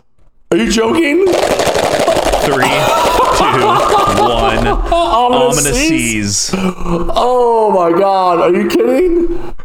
I, I didn't I didn't do it. I because I think this card is sneaky good. I agree. And I think I think this is one of the few cards that your other pet card, Alta the Brood, go f yourself, um, is actually good in. So that's why I was like, I can't possibly even talk about that. So Ominous Seas is a colorless and a, and a blue from the enchantment. Whenever you draw a card, put a foreshadow counter on Ominous Seas, remove eight foreshadow counters from it, create an eight eight blue Kraken creature token, cycle two. So, so do you want to go first, or do you want me to go first? Uh, let me just, because I think you'll have more thoughts on it, because I've actually never played this card or seen this card. Really? Um, to me, for two mana, for someone to waste a removal spell, I'm good with that. Two mana, it replaces itself. I'm good with that. Yep. And uh, most likely, it's just going to sit there and... Typically, cards like this read, uh, remove eight foreshadow counters and sacrifice Ominous Seas, create the eight eight. The fact that it stays, I'll just kind of leave it here, and I probably will make at least two eight eight blue Kraken creature tokens. Yeah. I'm fine with that for two mana. Even if I don't make any, if I make you waste a even austere command on it, it's like, okay, right. well, I paid two mana, I gained, gained a card, and you wasted probably your best board wipe. Okay, I'm fine with that. So that's my thought. I completely agree. And I think like in the best version of this deck, where you have things that are running in the white and blue that are like Ristic Studies or whatever bullshit that you have, where you're drawing a bunch of cards with your blues, that's when this really takes off. But beyond that, it doesn't like... If they... Okay, so if you look at this like this, right? So let's say that there was a card that said two colorless, suspend four. After it comes off suspend, you get an eight eight token. Hypothetically, right? Like, that card doesn't exist. Yep. I think that card is really good in this deck, right? So the fact that you're thinking, the fact that you're taking away the suspend of that, and you're having some semblance of dictation to every turn you're drawing a card, every turn you're drawing a card, every turn you're drawing a card, right? And people are gonna like. Like you said, people are going to be like, oh, this is a problem. This is Rix's study. This is, you know, um, I'm trying to think of another good example. Uh, this isn't like a Jace Planeswalker, right? Which you have in the deck, which I like. Sure. It's just sitting there, right? Uh, some would almost say ominously, just sitting there. But if, So the other thing I like, the other thing I like about this card is, you know, Tuck, I think when we're talking about the ominous laying undercover, I do have Consecrated Sphinx in the deck, and if you guys yeah. aren't familiar for the two people out there, whenever an opponent draws a card, I get to draw two. Think about it this way. Once a rotation, basically I'm making an exactly, eight, right. once a turn cycle. And even though the Ominous Seas is the thing that's doing that, people are immediately are going to say, oh, we have to kill Consecrated Sphinx. Yes. How do we kill that? Got to kill that. Got to kill that. And I'm going to be like, oh, no, don't kill it. But then by the time they kill it, it's like, haha, I already made two eight eights and got sixteen right. power. And, and I'm just going to keep doing it because I have other card draw stuff. And, worst, and like you said, Mister Comber, worst case scenario, you're paying two to draw a card late game. Fine. Right? Like yep. a lot of people pay a lot more to do a lot less. So yes, that's why I put this in here. This is also a card I really like. Um, and I like the cycle mechanic. It just never worked into any of those decks I have. So I'm excited to see when that, that, that it does. All right. Well, that's going to wrap up the spice package. Now we're going to head over to the bottle capping. And as a reminder, there's going to be Big Tucks and Ice cuts and ads that are under five dollars, under fifty bucks, and a no budget recommendation. Just can't be mana only lands. So I'm gonna stop. I'm gonna stop you right there, Mister Combo. Now, normally, when we're cutting decks here and there, and we're making these things, we just use our genius brains of the variety of Magic cards that have been printed. And oh, of course, of course, right? Never like we don't need any sort of outside console. We don't need any sort of outside thing. And every once in a while, um, and including two, actually, all my cuts, I had to do this. Out of my own brain. The old-fashioned way. Yes, the old-fashioned way. Because, for those playing the home game, Mister Combo has destroyed the internet because there are, and I quote, literally zero E D H recs decks of this partner combination on the internet. And I'd go as far to say I couldn't even... Not, not true. Not true. Not true, sir. There's... There is... It's just basically what happens is that there's so few that they don't have a page for it because there's not enough data. Yes, that's so it, yes. I actually fi- yeah, so I figured it out. If you guys go to Prava on E D H Rec, go to the left side, uh, it says navigation, it says partners. You hit see more. And it pulls up all their partner decks. Right, which sa- which Sakasima is not even in the top options. Yep, so you go down to the bottom to the not enough deck data section, and you keep scrolling, and eventually you come across uh, Sakashima the Imposter. So, wait, she disappeared? She was there earlier today. No, but I'm saying this, like, if you do, if you do, if you go down into the not enough deck, enough deck data, it gives you zero recommendations or zero anything. Oh, no, no, no, there it is. Okay, uh, I didn't see her on the left. Yeah, she has three decks made with herself yes. and uh, Prava. So uh, I did it. Uh, I did better than the Weatherlight report. Didn't know that. So was I also had to do. Th- I also had to do this. Like normally, I have to go to E D H Rec just to like see one or two. But this one I had to do absolute cold, and I think I got some bangers. All right. Well, I'll be interested after I go because. Wake up! If you guys didn't know, that's a new Magic card that just came out. Uh, all right, so the first one I'm going to do is I'm actually going to cut Kanji Skywarden. It's yeah. cute I, because it works great with Dovescape, but that's actually the only card it actually works. I was well very. With, I, I didn't so. want to cut it because I was. I thought I, I thought it seemed dumb, but I was like very confused when I, when I first saw this in here. Yeah, it's dumb. Uh, so Kanji Skywarden is three colorless Azorius. It's white and blue for a legendary creature, bird wizard. Uncommon from Commander Legends. It's a three three with flying vigilance. Whenever it attacks, attacking creatures with flying get plus two plus zero. And then whenever it blocks, blocking creatures with flying get plus zero plus two until end of turn.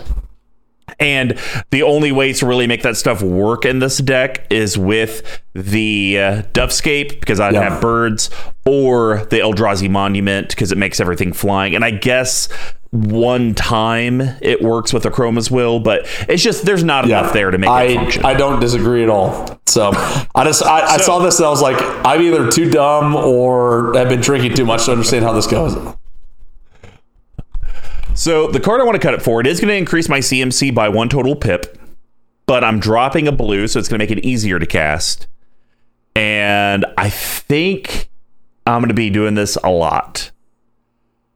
Mirror Sigil Sergeant. Oh, yes. I've oh, never one hundred percent. Heard of this card before. Five colorless white, creature, rhino, soldier, mythic. It's a four four. It has trample, which is actually big for yes. this deck, having a four four with trample. That helps a lot. At the beginning of your upkeep, if you control a blue permanent, you may put a token into play that's a copy of Mirror Sigil Sergeant. I'm always going to have a blue permanent of some kind. Token, enchantment, something. So this card, you know, it's it's good because it's going to give Sakashima at least an additional target. You know, you got yeah. Prava, you got Consecrated Sphinx, you got God Eternal Oketra, and like Elish Norn, which, you know, the, I mean, two Elish Norns would be pretty gross. But having a, having another Mirror Sigil Sergeant, because then each one's going to trigger exactly. that upkeep on the single blue permanent. So now one is two with Sakashima. Well, now I'm at four. Now I'm at eight. And it, it kind of becomes that uh exponential zombie emblem that the Liliana makes, right, right. Uh, but with four four tramplers. So really like this card. It's only coming in at about two dollars and thirty cents. So for me, because I'm a madman, whenever something makes a token of itself, I always buy additional legitimate copies to have in my token binder. So it'll only cost me like fifteen dollars. Yeah, I was gonna say that, to but that's how that's how you uh, struck the gold mine with uh Bloodforged battle axes, right? Yeah, I'm so glad. Well, I'm not glad, but I did buy like ten copies of those. One to use legitimately, nine to use as tokens, and I found out that's like a fifteen dollars yeah. card. Um, I can I can tell you from my Azorius uh, token deck that we talked about on episode insert here. Like, I was probably dead at the time. This card is um is absurd. Like, if you can, if this card makes the rotation, it's like very close over your opponent. So yeah, I love it. All right, Tuck, what is your first cut? What's your first ad? So I am going to cut a card that I think reads really well, um, but I've never gotten to feel good about. So I'm going to actually cut White Sun Zenith. So X and three white. What? Listen, hear me out. X and three white for a instant, create X two two cat creature tokens. Uh, or if you will, little baby cats. He was over there. Oh, good news. Stout is now sleeping on top of my bed as opposed to underneath it. So I can actually bother him well, at go. all hours of the day. Create X two two white cat creature tokens and then shuffle it back into your deck. So the problem I have with this card is it's never worked for me and it kind of doesn't really do anything, right? Like, dies to a board wipe. It's it's fine, right? But there was a card, but it's reusable. Wow! Like, so if you top deck it again in the next pile of it's seventy cards that you have in your deck, it's an instant. Agreed. But does it help you at all? I need tokens. I know, but there's a card that you and I have talked about at length that is a, a in my opinion, for nineteen cents, much bigger improvement. So Marshall Coup. Come on, come on, Mister Combo. This is your Uh-oh. yeah, this is the one. X colorless and two two for sorcery. Create X one one soldier creature tokens. If X is five or more, destroy all other creatures. What are you talking about? This one's a winner. It's good and it should be in the deck. I don't know. It's not, I don't, it's not replacing a White Sun Zenith good. I think it is because, like, at your worst case scenario, so if you cast White Sun Zenith for five plus two, so that's seven C M C. This, this only nets you one more. It only nets you one more because I agree, but also pips, it's two white pips. Right, but I'm saying, like, it, for the same ish amount of mana, plus or minus one, you get a board wipe and get a whole nother bunch of tokens that after the board wipe you can recast your cheap costing commander to swing into the red zone with. One ones versus two twos. Literally double the power with the kitty cats. Fair enough, but I don't know. I, I I think the collective is going to agree with me on this one. No, you would say, say you are you are someone who has recommended this into two decks that I had. You're crazy because it's good. But if now if you were going to tell me big uh, big Mister Combo, uh, that's what she said. Uh, put this in instead of Phyrexian Rebirth. Then I think maybe there's a conversation, because now instead of just getting one big nine nine or ten ten, I'm getting, you know, nine or ten one ones that all get plus one plus four. Maybe that's a conversation. Uh, maybe. I don't know, but like Phyrexian Rebirth, you get a total board wipe. For five. I think you need them both. If you're playing a combo deck, you need your Martial Coup and your Phyrexian Arena. All right, that's fair. Anyway. All right. Well, my under fifty dollars, I'm cutting one of the few Planeswalkers I have in the deck. Wait. Uh, goodbye, Basri Ket. Oh, okay. I'm I'm I'm, I'm also cutting a Planeswalker. uh, so Basri Ket is a colorless white white. It is a Planeswalker, brand new from M twenty-one, and I feel so bad cutting him because I haven't even seen him. It's just the more I look at the card, the more it doesn't do what you need. Um, it's a mythic. And it says uh, plus one, put a plus one, plus one counter on up to one target creature. It gains indestructible till end of turn. Fine. But my tokens are getting big yeah, butts like, anyway, so, yeah. so I don't really need that. Uh, now, if it said until your next turn, different story. Minus two.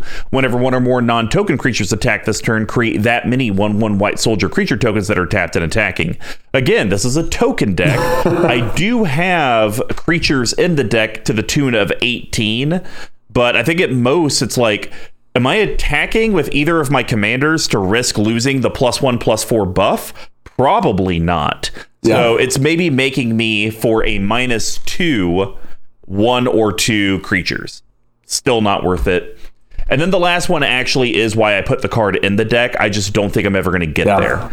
At the beginning of, you get an emblem with, at the beginning of your combat on your turn, create a one one white soldier creature token, then put a plus one plus one counter on each creature you control, and it all comes in at three loyalty. So basically it comes in with three, you go to four, five, six, it's four turn clock to get that emblem, uh, and I don't think you'll ever have a chance at getting it. So that's why I'm cutting yeah. it. Tuck, do you have any thoughts before I talk about what I'm No, I, it, it all tracks. Um, Um, I think this card,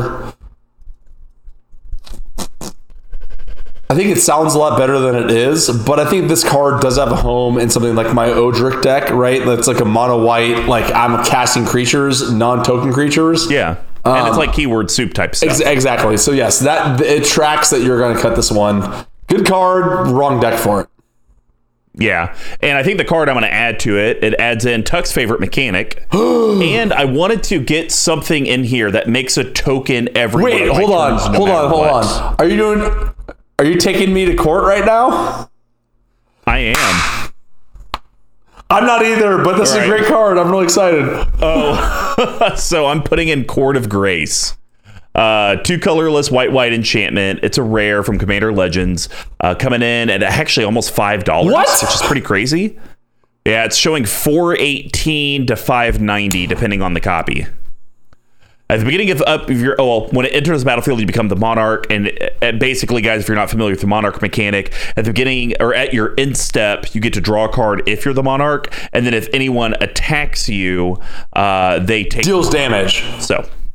Deals damage, yes. Uh, but here's why I think this card would be great for this deck. At the beginning of your upkeep, create a one one white spirit creature token with flying. I just get that no matter what.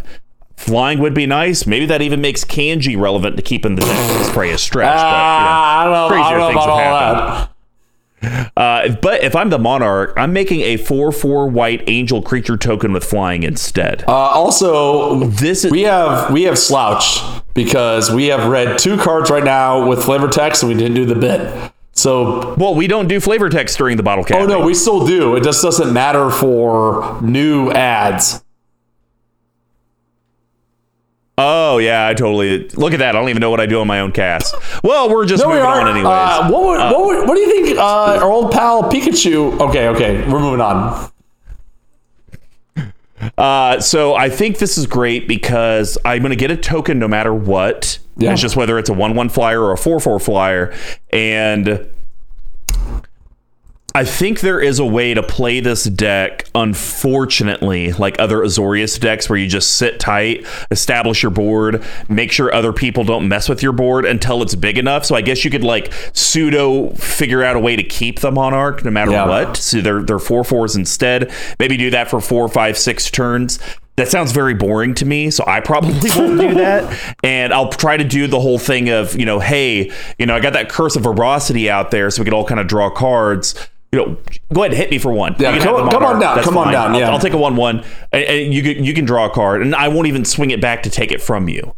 Uh, I, I wouldn't even go that far, because then it's just it's shifting around the ires away from me, and I would actually I'm fine with one ones with flying, because that's better than one ones on the ground yeah. in this deck, because really every one one is a two five. Exactly, and especially when you're running stuff like Intangible Virtue and whatnot, like. No, there's no way that you're not getting value out of this card the second you cast it, right? Like if this card, this card yep. makes one one cycle round, you're getting your value out of it. Completely agree. All right, Tuck, what are you doing for your under fifty cut now? Well, it's pretty easy. Um, I'm cutting your binder bullshit from a Johnny Wise Counselor? Question mark. What? I, there's just Come a better on. Johnny. Three colors and white, white for uh, legendary planeswalker Johnny. It's a and I'll quote here, mythic, for also ten dollars. Comes with five loyalty, it's got a plus two, you get a plus one life for each creature you control, minus one, the creatures you control get plus two, plus two until end turn, minus nine, put X one one counters on target creature where X is your life total. Plus two, gain life all day long, or minus one, creatures get plus two, plus two, that's great. Well, what if I told you that the same Lion Boy could give you a minus two that matters in this deck? We're talking about a Johnny Strength of the Pride. Two colorless and white white for loyalty five, plus one. Like you said, gain life equal to the number of creatures you control plus the number of planeswalkers you control. There's your life gain. Minus two. Create a two two cat, white cat, baby cat, soldier creature token named a Johnny's Primate with... Whenever you gain life, put a one one counter on Johnny's Primate. Zero. If you have at least fifteen more life than your starting total, exile him and each artifact and creature your opponent's control. So here's the, the way I read this, right? You're already gaining life with the plus okay. one. It don't, it don't, it don't matter. It don't matter. It, it don't matter. Minus two, you're getting a token that could potentially be a beater if you can give evasion or something like that, right? Like a two two with lifelink. Or I'm sorry, a two two with whenever you gain life and one one counter on it. Not bad for a planeswalker. And then eventually, if you ever get to the lifelink, like sub-theme that might exist in this deck, that zero is pretty good. So for me, I feel like this, for one mana less, this a Johnny Planeswalker has a lot more value to you than as, and as you're well aware of, life gain is relative in most decks because you can just get slammed in the face by Prosh, and this one will at least give you a token. Okay, that's not bad. Um, uh, th- I don't for like, those, for those, I don't for those like playing the, the home game. I, whenever Mister Combo says one of my cuts is not bad, that means it's actually good. Listen, game. So, like, he, he, so here's the thing. Oh, here we go. Uh, it does do the it does do the life gain, which is which is awesome. Um, technically, it does it worse than the counselor. Or I guess it's the same. Well, I mean, except it also counts your planeswalkers. Yes, exactly. Okay, but it is a plus one instead of a plus two. Haha. So, it, um, and then instead of a minus one, you got a minus two. And here's where I will disagree. I think just making a two two whack white whack whack uh Queeta whack quack Queeta token. W- would you say it's uh, a whack? Whatever, it, like a wet ass. Ooh. Cat token whack. Oh, there we go. Uh, I was going for uh, wet ass Pomeranian, but uh, we'll take that as well. And so getting that two two token that gets a plus one counter sure. with life gain, I think we're all too uh, maybe traumatized by Magic Arena or someone, Sir Nathan, that has a life gain deck, Sir Nathan, where Ajani's Primate gets humongous and it just claps face. Right, right. I think I would rather have the plus two for the go wide than that single token. Um, and you know, like I mentioned before, and it, actually it's kind of nice because I could actually go gain life, minus two one turn, minus two the next turn, gain life, and I'm always staying in that neutral. This one you're going to have to plus plus minus plus plus minus. Um, so I get to be a little bit more aggressive with the other one. I will say though, the zero is very interesting because the That's zero why. is something to where I don't have it in here, but I could run cards like Eerie Interlude to at least save my non-token stuff out while that's on the stack. Everything gets exiled, and then boom, it comes back. And that's what. Oh, I guess it is opponent's control. Okay, but I'm so, saying I mean, like so the, I will. Okay, so Ultimate's way better than the other one. Thank you. Absolutely, way better. But I think the first two are not nearly as good. So just I, my I, thought. Like I, but I hear you on that. Yes, and I have one more. My last cut, I'm so much more excited about. It doesn't even matter that we have okay. disagreements. Let's keep going. It doesn't it, matter. All right. It so don't matter. uh, no budget. I'm actually cutting a card that I really like, and I love it in my Is It All Permanents deck, but the more I looked at it, I just think I need to get rid of it. So Myriad Construct. I'm just going to go ahead and cut it. Uh, four colorless artifact creature construct. It's a rare from Zendikar Rising. Oh, sure. For yeah. kicker three. So you can pay additional three colorless. So for a total of seven mana to get its kicked ability. If it was kicked, it enters the battlefield with a plus one plus one counter on it for each non-basic land your opponent's control. So you see that and it's like, holy crap, that thing's going to get humongous. And then it says whenever it becomes the target of a spell, sacrifice it and create a number of one one colorless construct artifact creature tokens equal to its power, which also seems incredibly powerful. And that's why I run it in my Brutaclad deck, because Brutaclad, I actually have ways of making extra copies of Myriad Construct right. with and then adding counters. Yep. And so it really makes someone want to have to remove it.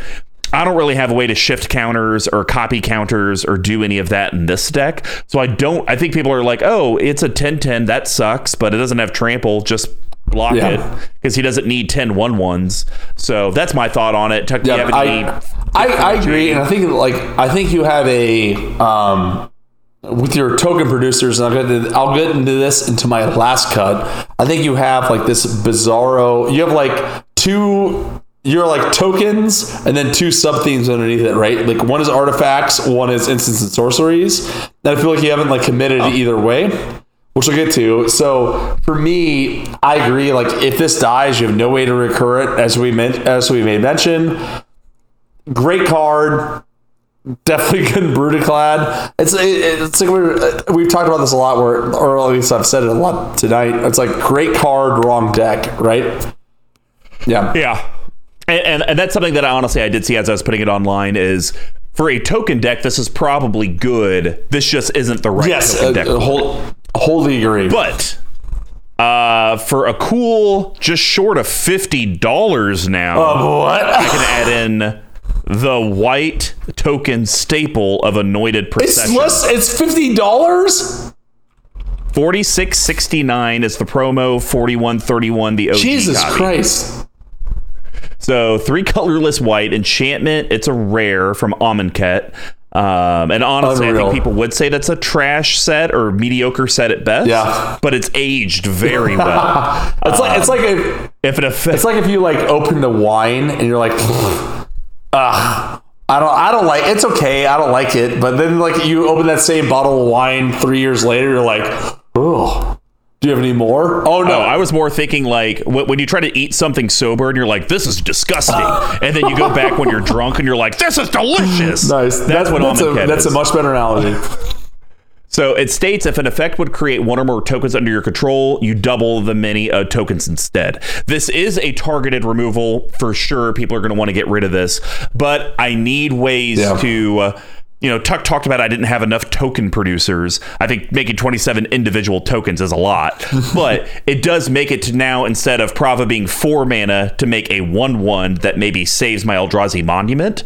Now it's four mana to make two one ones. Yep. That's not nearly as bad as a return. It's kind of like when you guys hear me say, I'll never pay four mana to draw a card or two cards, but four mana for three or four cards? okay, now we're getting more to a one-to-one ratio, and this just helps you get closer to that with your tokens. Uh, yes, it would be even better if I had Smothering Tithe in the deck, didn't have an extra copy, not going to spend the money on Smothering Tithe for this deck, because it's not worth it. It ain't worth it. But uh, I do think Anointed Procession could be a card that I would pick up for this deck, because if it doesn't work here, I have other decks I can for sure put it in, and I could argue that with Tithe. It's just, I think Tithe will see reprints to come in the years. Do you not have? So. Do you not have an Anointed Procession? You don't have a copy of it? Uh, I'm sure I. Engeared or uh, uh, Engeared, yeah, I have one. There we yes, go. Yes, I agree. Yeah. I think th- I was trying to think of white decks that made tokens. And I think that's the only one I got. I think the the problem, like I agree, it's great. It's a great choice. The problem is, like, as soon as you start putting in a card like this, this deck warps itself. Right, where you're like, oh, now I actually care about this, um, and and you know that's up to you for your decisions of how you want to play this. Great card. I can't believe it's forty dollars. I couldn't believe it was twenty dollars back when I saw it. So why not? Here Let's go are. to the moon. All right, Tuck. We'll finish off this episode. What's your last cut and what's your last ad? Apparently, the one you're excited. I'm for. super. I'm. oh. We got to we got to do it again, guys. Is, is it hot? It's hot. All right, I'm gonna cut Golden Foundry. So three colorless. Oh, you only on. have eleven artifacts in the entire deck. You can get three golems out of it. It's terrible. So gold. I have sixteen artifacts in the entire. Okay, deck. Fair enough. So then you get four golems out of it at, at best. So gold. I appreciate those thumbs. Golden Foundry is three colorless. It's a spice, which I hate to cut. Three colorless for an artifact. Whenever you cast an artifact spell, you may put a charge counter on Golden Factory. Remove three charge counters from Golden Factory. Put a three three colorless golem artifact creature token onto the battlefield. Like I said, you you could, at max, at best, you can have four golems, maybe, right? But you missed out on the easiest slam dunk Planeswalker that is not only my girlfriend, but also the best one in this deck. Are you crazy? Elspeth's Sun Champion. Are you? That was it was insane to me. That was get off here. Your high Never. Horse. Four colorless and two white. Legendary Planeswalker Elspeth, aka Big Tuck's girlfriend. Plus one. Create three one one. White Soldier creature tokens who uh, will do Big Tuck's laundry. Minus three, destroy all creatures with power four or greater whose names are Mister Combo. Minus seven, you get an emblem with creatures you control, get plus two, plus get flying. It just comes with four loyalty, twelve dollars. This is the this if you're running a if you're running a token deck in white, it's so easy to pull this one in there, man. She comes into play. She can win the game for you. She's won it for you. She's won it for me. She's a beautiful lady. She doesn't have red hair. Now that's fair. That's to be fair. And she doesn't have that kind of like smoldering intensity that Marquesa does. You know what I mean? Chandra, get out of here. I don't care. Liliana, also get out of here. Listen, I'm not some guy that goes and that goes to Neo in Chicago and that gets like beat up in a bathroom. Long story. I'm just saying. Elspeth's Sun Champion, slam dunk in this deck. It does everything it wants. So here's the thing, though. You're... It poses a big risk. What risk? The deck's too good? The minus three could board wipe me.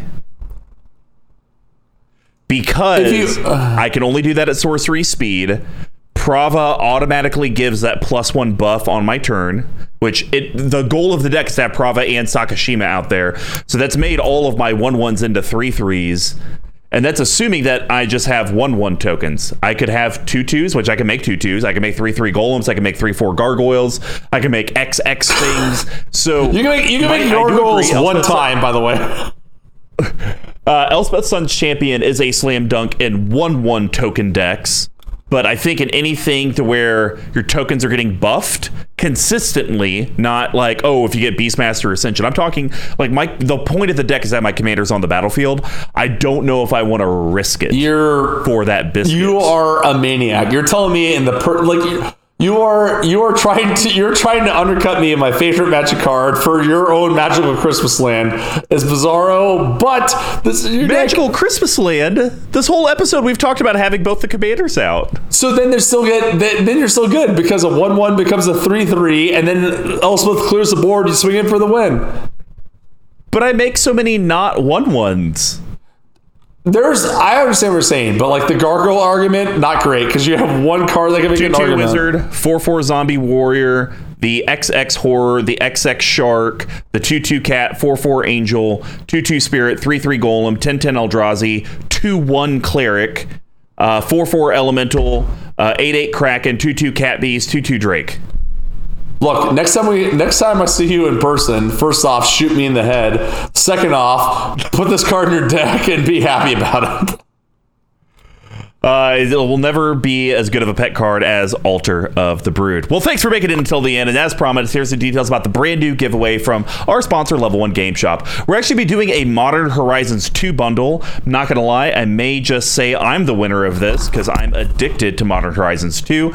To enter, it's super simple. Just promote the content we put out, join our Patreon community, subscribe to our channel, and share all the posts that we do. You get an entry for all the interactions on social media, uh, and being a part of our Patreon, you know, you get additional entries, a whole slew of ways to do it. We will announce the winner on M T G Action four News July seventh and social media soon after. Giveaways are going to happen every month. It could be a sweet little bundle like this. It could be a pre-con like we did last month. It just depends on what Level One can hook us up with. But we would love for you to subscribe to our channel, uh, especially on YouTube. Apparently, having only one hundred fifty-one subs is a crime for the, the grade E content we put out. Um, it's just right above Miralax. Uh, but you should do that. Podcasts, leave some positive feedbacks. Uh, you know, and if you'd like to reach out to us and find more ways to enter into our contest, here's how you could do that. You can reach me at Mister Comber number five on Twitter, all spelled out except for the five. Big Tuck. I know it might be hard over the sound of roaring engines, but where could they get a hold of you while you reside in NASCAR uh, County? At Big Tuck Tweeting on Twitter. I have actually posted, I actually did activate my Twitter app and have been active on there, quote unquote, this week. Nice. You could reach out to our main account as well on uh, C M D Tower at Twitter as well. We also have a website where the deck list will be posted, c m d tower dot com slash b n b e nine three. Basically, just type in Curse of Abrosity, McKindy Stampede, Dovescape, tower dot com. If you'd like to support the show, as well as hook up our sponsor with the orders you're already doing, head over to level one game shop dot com. When you place an order in the order notes, just type out C M D Tower so they know that you came from the collective. Please support them, guys. Sealed product, singles, board games, play mats, card sleeves, dice, even stickers. It all is helpful. But hey, if you'd like to actually put some dollars in our pockets so we can continue to improve our content, head over to our Patreon, patreon dot com slash C M D Tower. We have four different pledge levels from just a buck a month, which gets you, oh gosh, into the Discord to chat with the collective. It gets you entered into deck therapy, which we do once a month. It gets you entered in to possibly pick the voices for brews and builds each week.